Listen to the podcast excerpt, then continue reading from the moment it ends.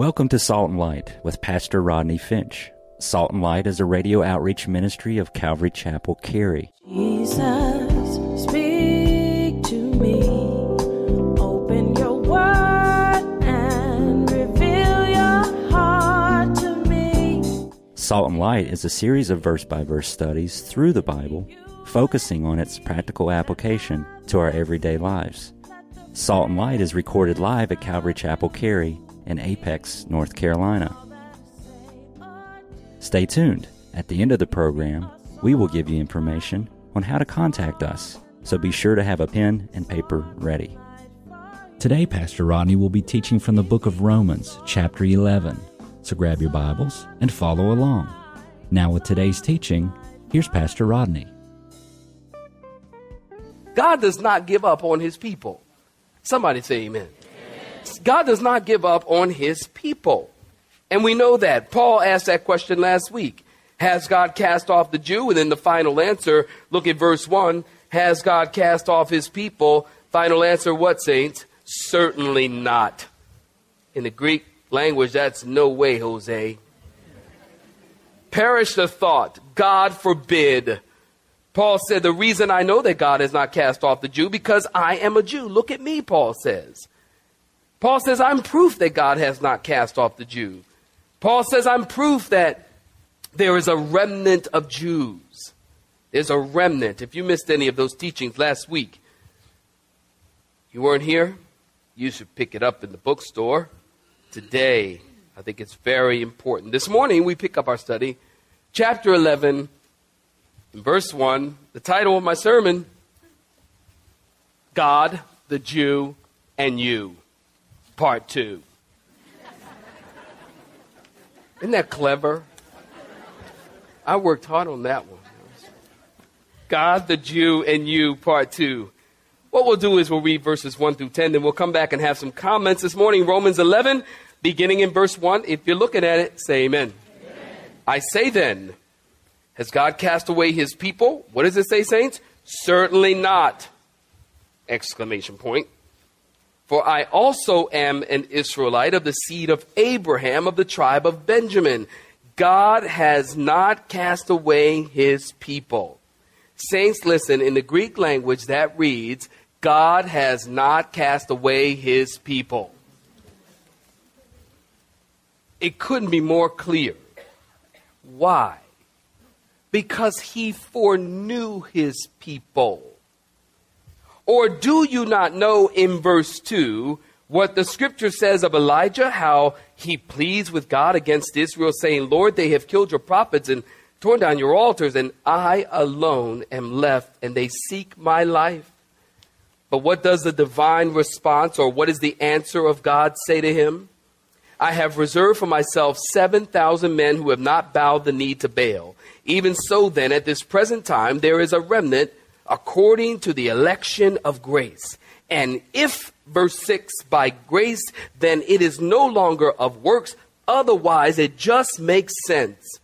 Grace is no longer grace, but if it is of works, it is no longer grace, otherwise work is no longer work.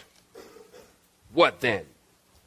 Israel has not obtained what it seeks, but the elect have obtained it, and the rest were blinded just as it is written in Deuteronomy chapter 29, verse 4 God has given them a spirit of stupor, eyes that they should not see, and ears that they should not hear to this very day. And David says in Psalm 69, verse 22 and 23, let their table become a snare and a trap. Man, doesn't that sound like a bad restaurant? Where are you going to eat? Oh, over at the snare and the trap. it's like, Okay, well, see you later.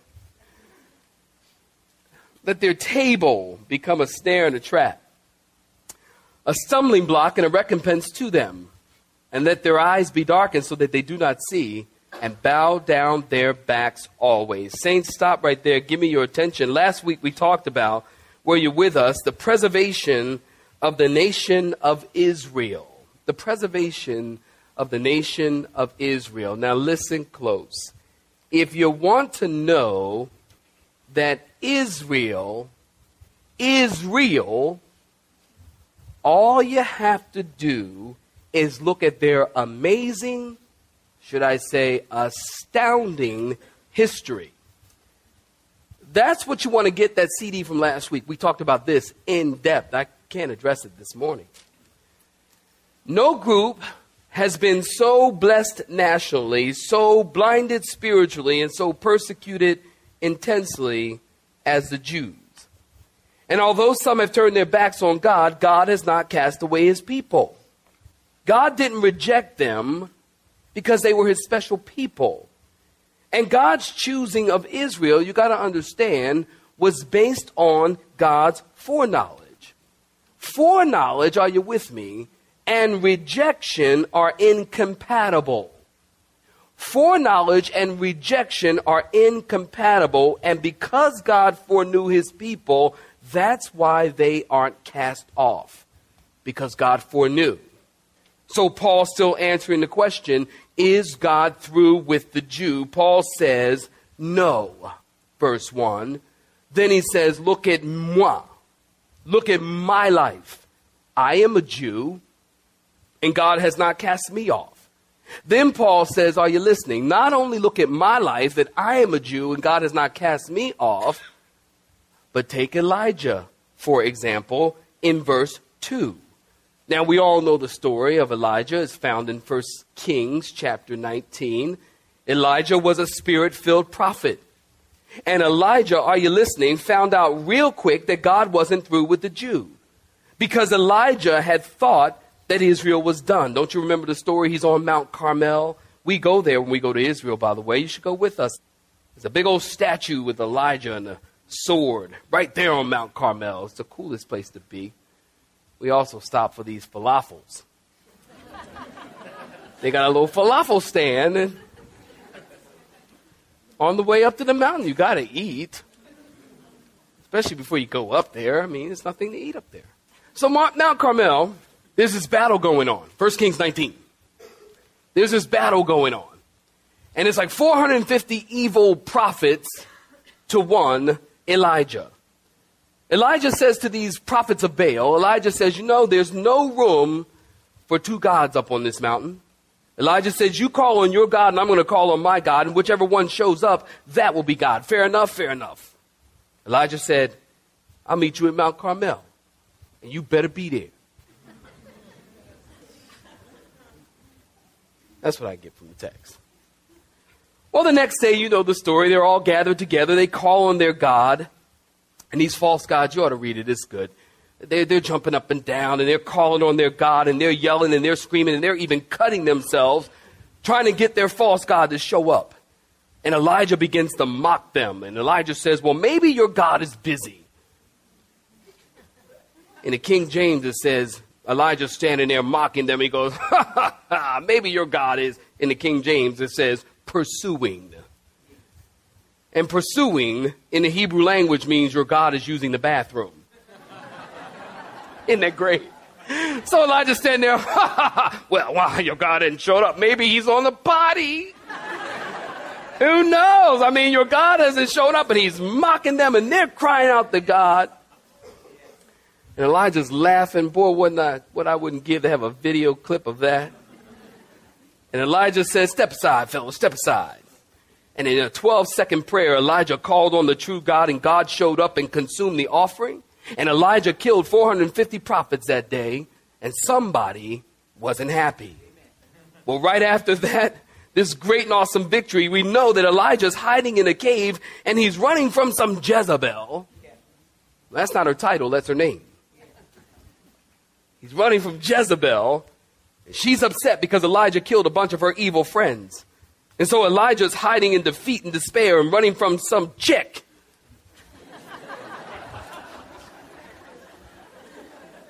and he begins, I had a good time writing this, as you can tell. And he's, he's in despair in this cave, and he begins to talk to God and he says, God, he says, I'm the only one left of Israel, and I'm the only one standing for you, and nobody likes you, and nobody likes me. God says, call 1 800 wah. wah, wah, wah. He's just whining before God. And God said at that time, don't you know the story? God said, Elijah, I have a remnant because I always have a remnant. God said, I have 7,000 people who have not bowed their knee to Baal. God has a remnant that is of grace. Saints, listen, here's Paul's point in our text. The Jewish nation never followed God 100%. And they don't follow God even now. They reject the Messiah even today. But just like, listen, just like God preserved a remnant of 7,000 in Elijah's day, verse 5 in your text, at this present time there is a remnant according to the election of grace. You get the point, say amen. amen.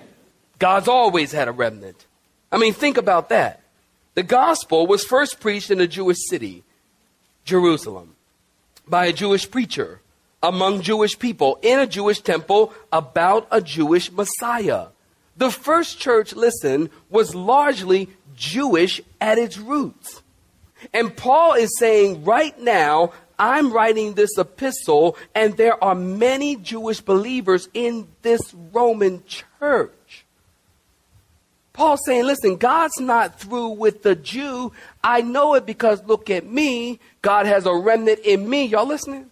God has a remnant in me. Look at Elijah, because God told Elijah, I've got a remnant of 7,000 people that you don't know anything about. And Paul says, not only that, but there has to be a remnant in the early church, because this is the book of Romans of which he is writing.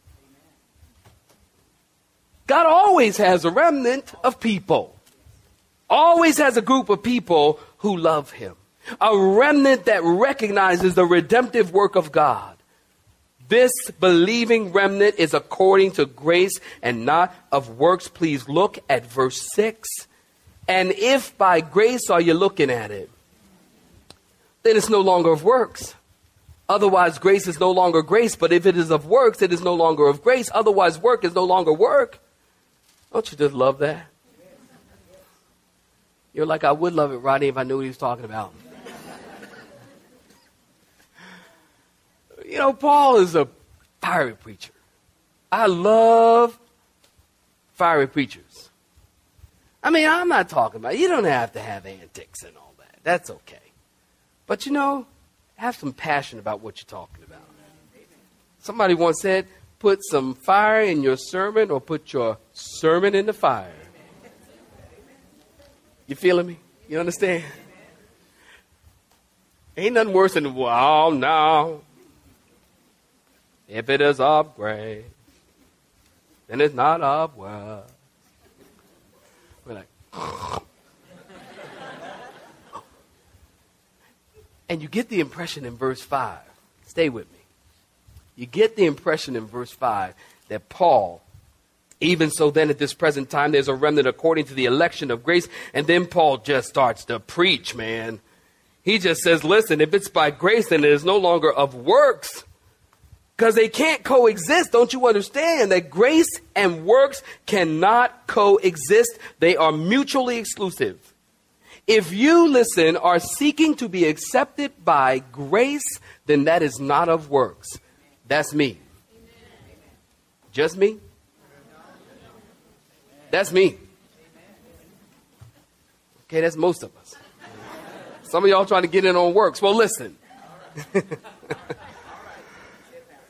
If it is of works, then it is not of grace. These are two diametrically opposed systems.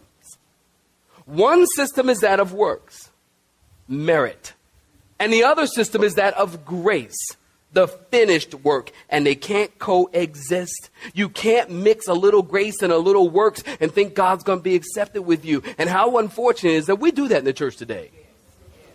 We think, well, it's God's grace and baptism that makes you saved. Well, it's God's grace and continued faithful membership in, in our church that makes you saved. We add a little bit of grace and say, well, it's grace and tithing. That's a problem. Or it's grace and wearing nice clothes. It's grace and carrying a really big Bible. It's grace and looking like you're really saved. I came from a church, I kid you not. I'm like writing this, I'm thinking about this. I came from a church where, it, you know, you had to look like you were really saved. Anybody know what I'm talking about? You had to look it. Man, you had to get the holy face when you come to church. It's like, wow. How you doing? Praise God. Hallelujah. Wow. I can't even do it now. It's ridiculous. But you, anybody know what I'm talking about? It's it to look like you're saved. Man, if you just look like you are holy and sanctified, set apart, you just look it. Listen, don't, here's my point. Don't add anything to grace. You take a note, you write this down. Grace plus Zippo, zero, equals salvation. I'll wait. You can clap for the Lord. That's fine. That's okay. And God, listen, God set it up that way. He set it up that way because He knows if we got our hands on this grace thing, on this salvation thing, you brag about it. That's Ephesians 2. For by grace you are saved. By grace you are saved. Don't mix that up with by faith you are saved. You know, we hear a lot of talk about we hear a lot of talk about, I want you to turn to Ephesians 2, but just make reference to it, okay? About being saved by faith. I hear people say, I'm saved by faith. Listen, you are not. Oh, I have it on the screen. Praise God. I got a good team back there. Ephesians 2 8 9. Hey, come on, read it with me. For by grace you have been saved through faith, and that is not of yourselves, it is the gift of God not of works, lest anyone should boast. Listen, for by grace you have been saved through what? Faith. It does not say you've been saved by faith. It says you've been saved by grace. We have to be mindful and careful that we understand that we are saved by grace through faith. Because if you say that you are saved by faith, well, that's a work that you do. And if you're saved by faith, then that means you're going to have to have a whole lot of faith to keep yourself saved. But now, if you're saved by grace through believing or faith, well, now that speaks to the fact that God has done the work. And He has done the work. And there's nothing you can do to add to it. And God has not given us the authority or the position to handle this whole thing of salvation. Don't you understand? This is for God and God alone. Because he knows that if you got your hands on this whole salvation thing, you'd boast about it. You'd brag about it. You would say, hey, I'm saved and I'm sanctified because I deserve to be. Because I'm all that in a bag of chips. And you would boast about it. So God says, I'm going to take away any boasting and just simply say that you're saved by grace. It is all grace, undeserved, unmerited favor. So Israel in verse 7 through 11, we just read it. Let's try to wrap it up. So Israel has not obtained what it seeks. You looking at verse 7? So Israel has not obtained what it seeks. Well, what are they seeking? Final answer righteousness. Listen, the Greeks sought after wisdom, the Romans sought after power, and the Jews sought after righteousness that was under the law. Israel was trusting in their own righteousness, which is a righteousness of works. When we go to Israel in 2008, we'll stand on the Mount of Olives and we'll look over at the Temple Mount. Give me your attention. You know the Dome of the Rock, that big gold thing, dome that's there? You realize that's not Christian. That has nothing to do with God. That's the mosque to Caliph Omar. It's the Dome of the Rock Mosque. That's not Christian. And we'll see that as we stand on the Temple Mount. But that structure that is there was there but put there by the Muslims. What used to be there was the temple, but it was destroyed in AD 70. And in AD 70, listen, since AD 70, there hasn't been any animal sacrifices. So if there's no temple and no animal sacrifices for the atonement of sin, then listen, watch this. There's no approach to God. And if there's no approach to God, then there's no righteousness. Because God said, without the shedding of blood, there is no remission of sin. So if you remove the temple, you remove the sacrifices. If you remove the sacrifices, you remove any access to God for the Jewish people. So the Jews were seeking their own righteousness, and the very thing that they sought after to obtain, the elect obtained it because the elect obtained it by faith. Israel is still seeking to establish their own righteousness and choosing to harden their hearts against God. After God repeatedly attempts to reach them, they continue to harden their hearts against God. Well, then, just about verse 8 and 9, Paul quotes three Old Testament scriptures as I gave them to you Deuteronomy 29 4, Isaiah 29 10, Psalm 63 22 and 23. And Paul is using these verses to illustrate that Israel was hardened as judgment for their unbelief. Now, listen close. Yes, by and large, listen, their hearts are hardened, but if you fast forward to verse 25, go ahead and look at it. Fast forward to verse 25, Paul says the blindness or the hardness is temporary in verse 25. You're looking at it, say amen. It's temporary until, you see that? The fullness of the Gentiles. When, listen, I'm trying to be quick. When the fullness of the Gentile happens, the church, according to the scriptures, you cannot miss this teaching. The church, according to the scriptures, will be raptured. When the church is raptured, the seven years of tribulation begin on the earth called the time of Jacob's trouble, a time which the world has never seen nor will ever see again. The fullness of the Gentile means that, listen, there is one Gentile. God knows everything. Don't you understand? Say amen. God knows everything. And God knows the last Gentile on the earth to be saved before the rapture of the church happens. That would be the fullness of the Gentiles. God knows who that person is, who is to give their life to Christ. And when they do, the rapture will happen because the fullness of the Gentiles will be complete. Perhaps there's one in here today that's never made their life, gave their life to Christ and never became a Christian. And you need to do so. Please do so today because you're holding us up.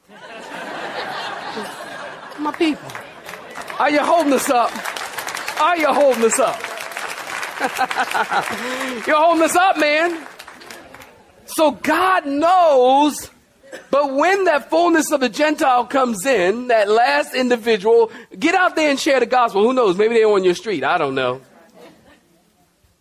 Then the Jewish people, that blindness will come off of their eyes, and then they're going to look upon him. Zechariah tells us whom they have pierced, and they're going to say, Where'd you get those wounds? And Jesus is going to say, I got these wounds in the house of my friends. I came into my own, and my own received them not. Don't you see?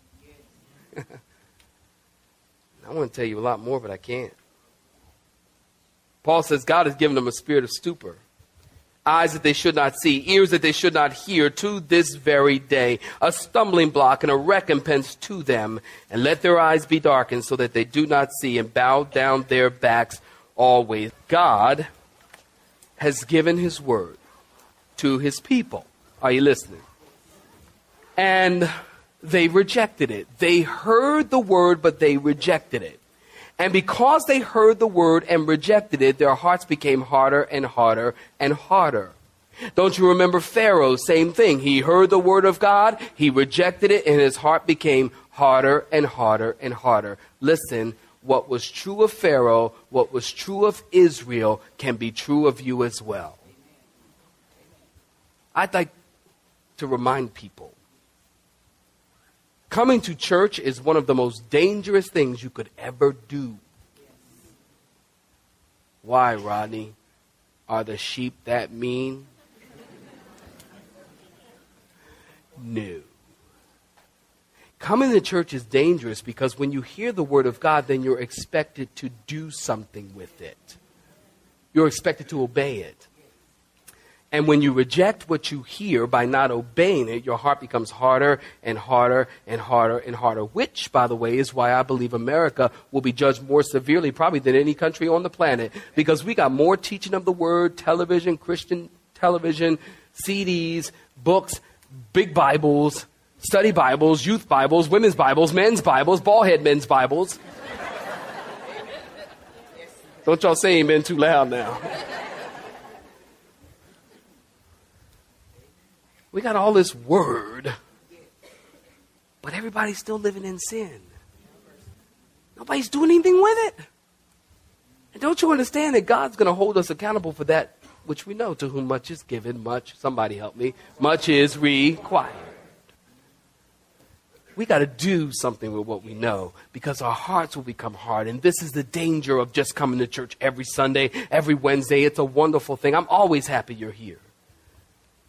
But please, obey God and do what He tells you to do. Do what He tells you. Go where He tells you to go. If He tells you to go to Ireland, go there. Because God's got great things for His people. He loves you so much. People say, God loves me the way I am. Yeah. And He loves you too much to leave you that way, too. right? Right. You have been listening to Salt and Light, a radio outreach ministry of Pastor Rodney Finch and Calvary Chapel Cary, located in Apex, North Carolina. Join Pastor Rodney Monday through Friday at this same time. For information regarding service times, you can contact us at 1 800 293 0923. That's 1 800 293 0923. You may listen to today's broadcast in its entirety by visiting the media library on our website at cccary.org.